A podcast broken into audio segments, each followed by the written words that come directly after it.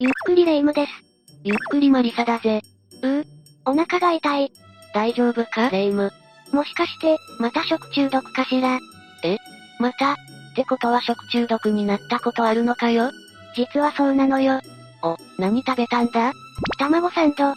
サルモネラ菌に当たって、一週間入院したことがあるの。うわわ。そいつはやばいぜ。あの時はオートに下痢に、大変だったのよ。それは大変だったな。しかも熱が40度まで出て、あの時私、幻覚を見たの。ほう、どんな幻覚だ？意識が朦朧としていたから、あまり覚えていないんだけど、天井が私に迫ってきて、危うく潰されかけたの。あの恐怖って言ったらなかったわ。それは怖いな。他に覚えていることはなかったか？あんまり覚えていないわねでも死の境目をさまよったのは、確かよ。まあ、普通に40度の熱は死の境目だよな。そんな死の境目を経験した人に多いのが、臨死体験ってやつだよな。臨死体験？あ、臨死体験って、天国に行きかけた人よね。お花畑や三途の川を体験するやつでしょ？何も天国の風景だけじゃないぞ。臨死体験の多くは、確かに霊夢が言う、天国みたいな世界が多い。だが、地獄のような世界を見た人も少なからずいるんだ。ええ今回は、そんな不思議な死後の世界を経験した話を5つ厳選してみた。もちろん、ランキング形式で解説していくぜ。みんな、結構いろんな体験しているものなのね。解説、楽しみよ。では、早速解説スタートだ。第5位は、あの世への行列だ。なんか、タイトルからして穏やかじゃないわね。この話は、王さんが小学4年生の頃に体験した臨死体験だ。王さんは家族と海水浴場へ出かけた時に、死にかけたんだ。ってことは、海で溺れたのかしら？ああ。王さんが海で泳いでいると突然足がつってしまい、溺れてしまったようだ。ええ大丈夫かしら？そして海水を大量に飲み込みながら、だんだん意識が遠のいていく。もう、最悪ね。意識がなくなったかと思うと突然、王さんは別の世界に行ってしまったんだ。そんなにすぐ、臨死状態になるんだ。気がつくと王さんは、なぜか一面花畑の世界にいた。よく聞く臨死体験って感じね。しかも人だかりがすごく、自分が行列の中の一人として並んでいることが分かったんだ。見ると、行列は果てしなく遠い。まっすぐ続く一本道の先が、わからないほどだったそうだ。どこに続いているのか気になるわね。行列は、少しずつ、少しずつと前へ進んでいく。ふと気がつくと、王さんは手に紙を持っていた。何も書かれていない、小さな紙だった。また列が進んでいく。すると、先の方に駅らしい建物が見えてきたんだ。駅？その駅は、木造建ての古めかしい駅のように見えた。そして、SL 機関車が待機していたんだ。SL 機関車だなんて、ずいぶんレトロね。前を見ると、駅員がいる。駅員は、黙々と切符のようなものにパチンと印をつけていた。あ、さっきの紙って、切符？王さんも、おそらくそうなんだろうなと思ったらしい。そして SL に乗り込んだ。店員が来ると、SL は出発した。周りの人たちは、どんな感じなの？それが、全員無言のままだったそうだ。並んでいる時からも、静寂がずっと続いていたらしいぜ。こ、怖いわね、それ。それが不思議と怖くなかったみたいだ。むしろ、それが普通だと感じていたんだ。やっぱり、この世とはなんだか様子が違うわね。王さんが SL に乗ってから、だいぶ時間が経っていた。窓から映る景色は、ずっと花畑が続いていたそうだ。やがて SL は、駅に停車した。止まった瞬間王さんは、なぜか、ここで降りなきゃダメだと思ったらしい。見ると、王さんの他にも数人が降りていたが、大多数は座ったままだった。駅員に切符を渡し、カビ臭い、古い待合室で待機することになった。匂いまで感じるんだ。待合室で待っている人も何人かいたが、みんなやっぱり黙っていたらしい。その人たち、すっごい気になるんですけど、待合室でも、時間はかなり経過しているように感じた。そこから一人ずつ出ていく姿を確認しながら、じっと待っていたんだ。すると、おうと声が聞こえた。母親の声だった。そして待合室を出ていくと、気づいた時には浜辺で横たわっていたそうだ。よかった、生還したのね。あのまま SL で行ってたら、きっと天国行きだったのかしら？おそらく、そうだろうな。待合室で一緒だった人たちも、きっと王さんと同じ運命だったのかもしれないな。続いて第4位は、真っ黒いタクシーだ。タクシー？どんな内容なのかしら？この話は、小学生の時に重篤な肺炎にかかってしまった Y 君の話だ。Y 君は病院に運ばれると、すごい眠気に襲われたという。眠気？眠気に勝てない Y 君は、ある夢を見た。病院に運ばれたはずなのに、自宅の前に立っている自分の姿が、最初に見えたんだ。おかしいなと思っていると、一台の車がやってきた。その車は、真っ黒なタクシーだった。そして、Y 君の目の前に止まったんだ。嫌な予感。すると、ゆっくりとドアが開いたと同時に、奥から声が聞こえた。え、他に誰か乗っているの？乗れ、乗れ。声の主が、Y 君に言ってきたんだ。え、やだ、怖すぎる。もちろん、Y 君も同じ反応だった。その声は男の声だろうか、かなり低く、不気味な声だったらしい。Y 君は必死に拒んだ。だが、タクシーからの声は止まない。それどころか、さっきよりもどんどん大きくなっていく。乗れ乗れー。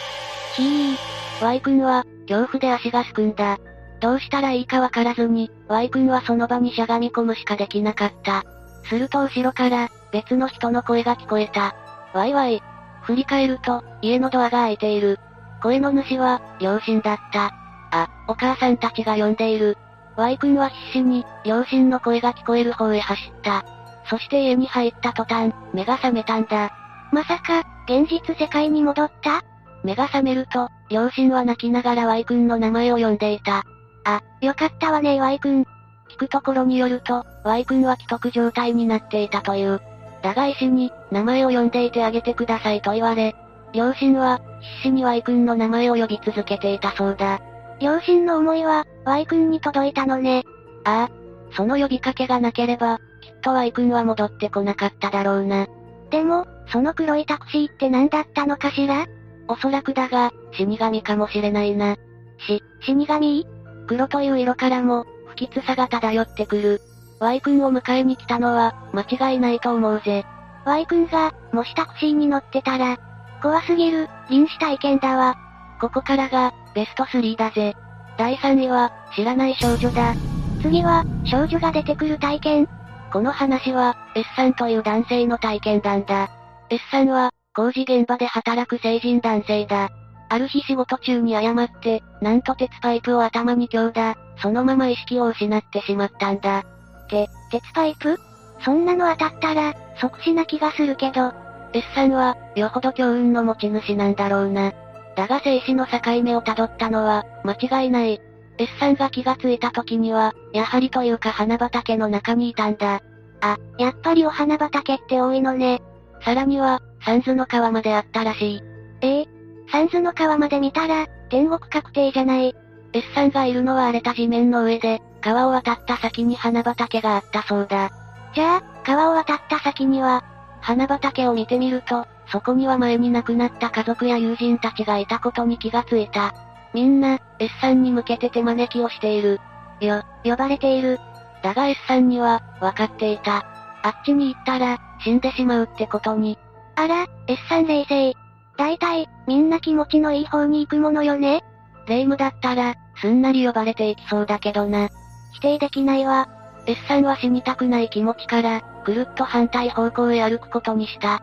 行動派ね。反対方向には、黒い穴があった。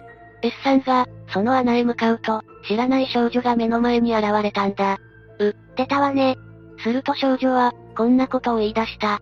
私は夢の中の少女よ。黒い穴に行くと悪夢に変わるから、じっとしていた方がいいわ。本当に夢、なの ?S さんは少女に言われ、ここが夢の中だと理解した。しばらく S さんが少女と雑談していると、少女が忽然と消えてしまったんだ。どこに行ったのかしら？辺りを探すがどこにもいない。S さんは、急に不安に襲われた。すると花畑の方から、助けてと声が聞こえてきた。まさか、S さんが、ふっと目を向けると、あの花畑の姿は一変していたんだ。え？どういうこと？先ほど見た美しい花畑の姿はもうなく、そこには地獄のような世界が広がっていたんだ。地獄？少女は地獄で、血まみれの状態だった。いやー。しかも、よく見ると、なんと串刺しになっている。苦しみながらも少女は、S さんに何かを訴えるように目をギョロつかせていた。さらにその後ろには、さっきまで手招きしていた家族と友人がいたんだ。家族たちも地獄の住人ってこと？ここで S さんは、この世界が夢ではないということを確信したそうだ。このままでは危ないと感じ、再び黒い穴まで逃げることにした。逃げる途中、不気味な顔や悪魔のような顔が S さんに近寄ってくる。S さんは恐怖心をこらえ、一心不乱に走り続けた。なんなの、この世界は。気づいた時には、S さんは病院にいた。白い服を着た看護師たちが、S さんを見下ろしていたそうだ。戻ってこられてよかったけど、S さんが言った世界は何？天国と地獄が入り混じったような世界だったよな。もし、私が死んだ世界が地獄だったら、どうしよう。S さんは、とにかく死にたくないという気持ちが強かった。そんな思いが、天国を地獄のような姿へ変え、居づらい世界を作ったのかもしれないな。天国が続いていたら、きっとそっちの住人になってしまいそうになるものね。続いては第2位、死んだ父親だ。この話は、80代の T さんの体験談だ。80代で臨死体験って、なんかすごいわね。正確に言うと、T さんが70歳頃の話だ。T さんは、長野県へ旅行に来ていたんだ。その時に、ある登山道を歩いていると、思わず転倒してしまった。しかも、ただ転んだだけじゃない。至るところに生えていた先の鋭い枝が、T さんの腹に突き刺さったんだ。うわ、痛そう。T さんは血まみれの状態で、その場に倒れ込んでしまった。ああ、もう助からないかもしれないなぁと意識がぼんやりすると、次第にそのまま T さんは動かなくなってしまったんだ。危険な状況だわ。次に T さんが意識を取り戻した場所は、綺麗な花畑だった。臨死体験をする人って、お花畑が本当に多いのね。T さんは、その花畑を眺めるように歩いていた。しばらくの間歩いていると、川を見つけた。サンズの川ね。そして、高い位置に見張り台を見つけたんだ。見張り台？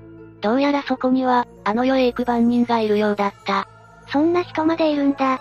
その番人は、武将髭を生やして坊主狩り、コア表風の中年男性だった。あまり見張られたくない人相ね。その男が、何やら T さんに話しかけてきた。お前は、どこに行くんだ？ただ歩いているだけだ、と告げると男は驚きの提案をしてきた。ここの番を代わってほしい。ん？職務怠慢ね、そのおじさん。T さんは特にすることもないので、男から代わって番人を務めることになった。見張り台に上がると、これが結構高い。T さんは流れる三途の川を見ながら、不思議な気持ちになっていた。番人をしていると、いろんな人たちの姿が見て取れた。赤ん坊を背負った母親や小さな子供、ガリガリの老人。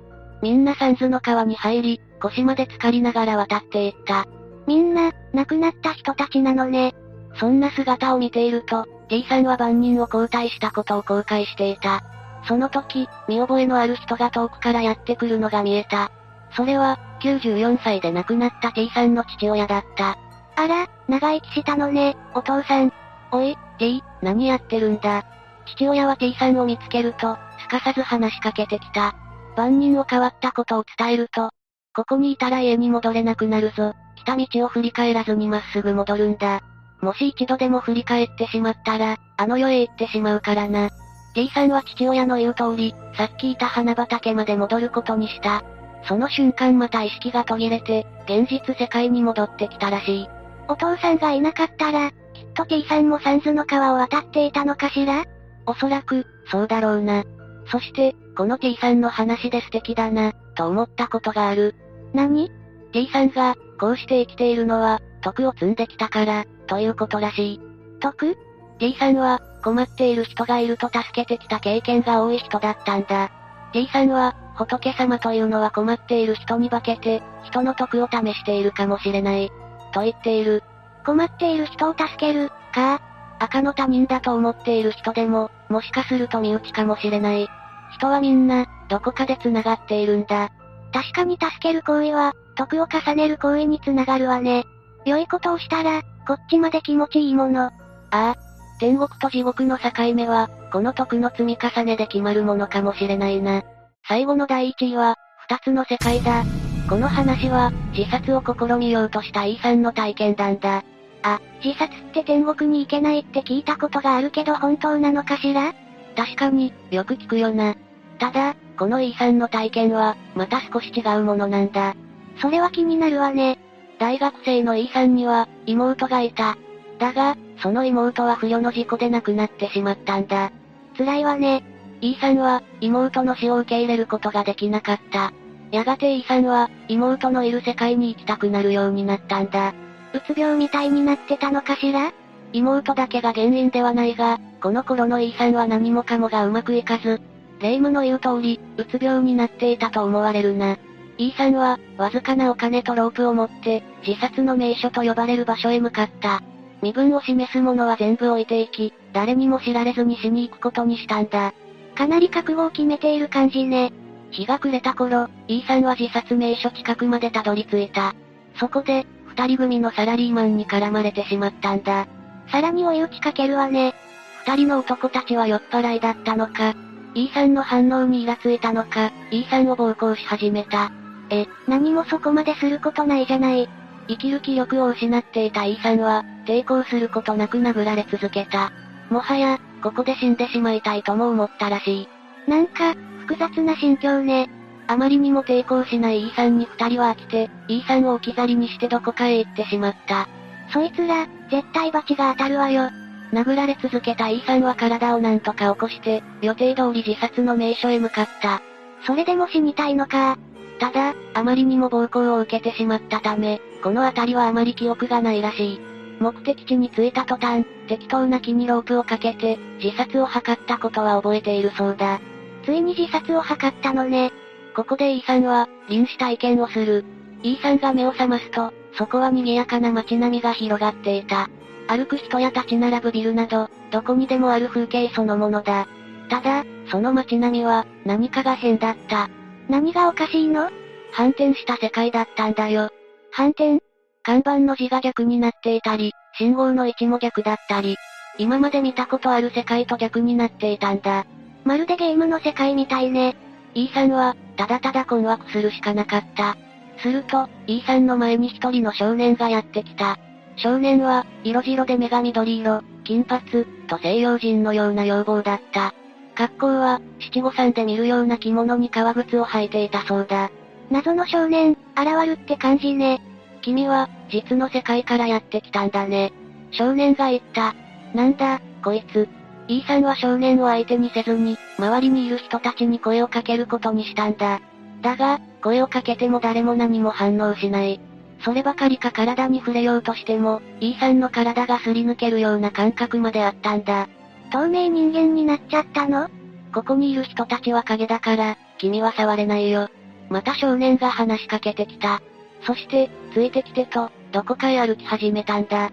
仕方なく少年の後を追うと、少年が立ち止まった。さっき踏んじゃったけど、別に影響はないよ。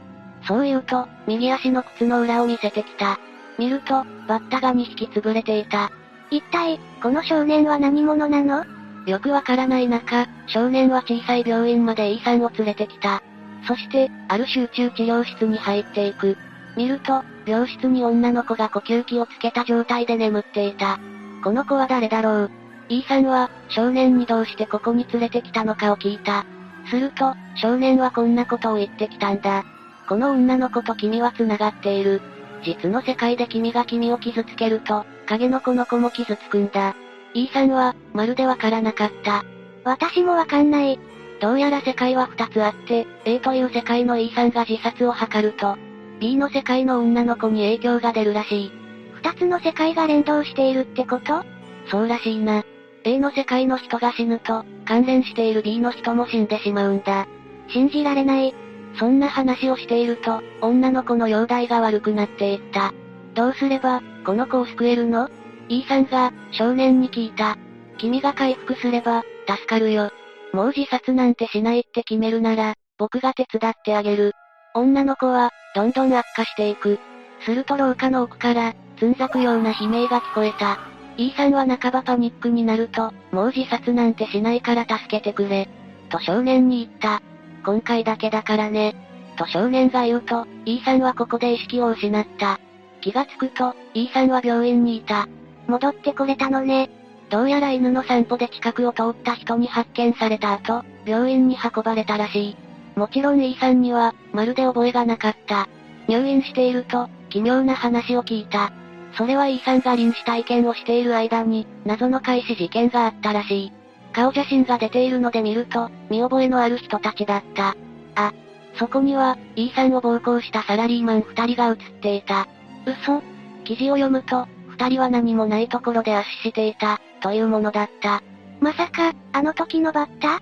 もしかすると、あの二人とバッタは二つの世界で繋がっていたのだろうか？と、鳥肌立ったわこんな臨死体験もあるのねまさか、本当に罰が当たるなんて思いもしなかったわ。さて、解説はここまでだな。レイム、腹痛は治ったか？こんな解説聞いていたら、痛みなんてどっか行ったわよ。そんなことより、臨死体験って本当にあるのね。しかもみんな、それぞれいろんな体験で驚いたわ。死後の世界を否定する人もいるが、こんな体験を聞いたら否定もできなくなるよな。私は死後の世界を信じるわよ。そして、今日から人助けをして徳を積むことに決めたわ。徳を積むというのは、よこしまな気持ちだとダメな気が。まずはボランティアに参加してみようかしら。それは良い心がけかもな。そして続けることも大事だぞ。さて、今回はここまでにしよう。みんなの中で臨死体験をしたことある人いたら、コメントで教えてね。それでは、最後までご視聴ありがとうございました。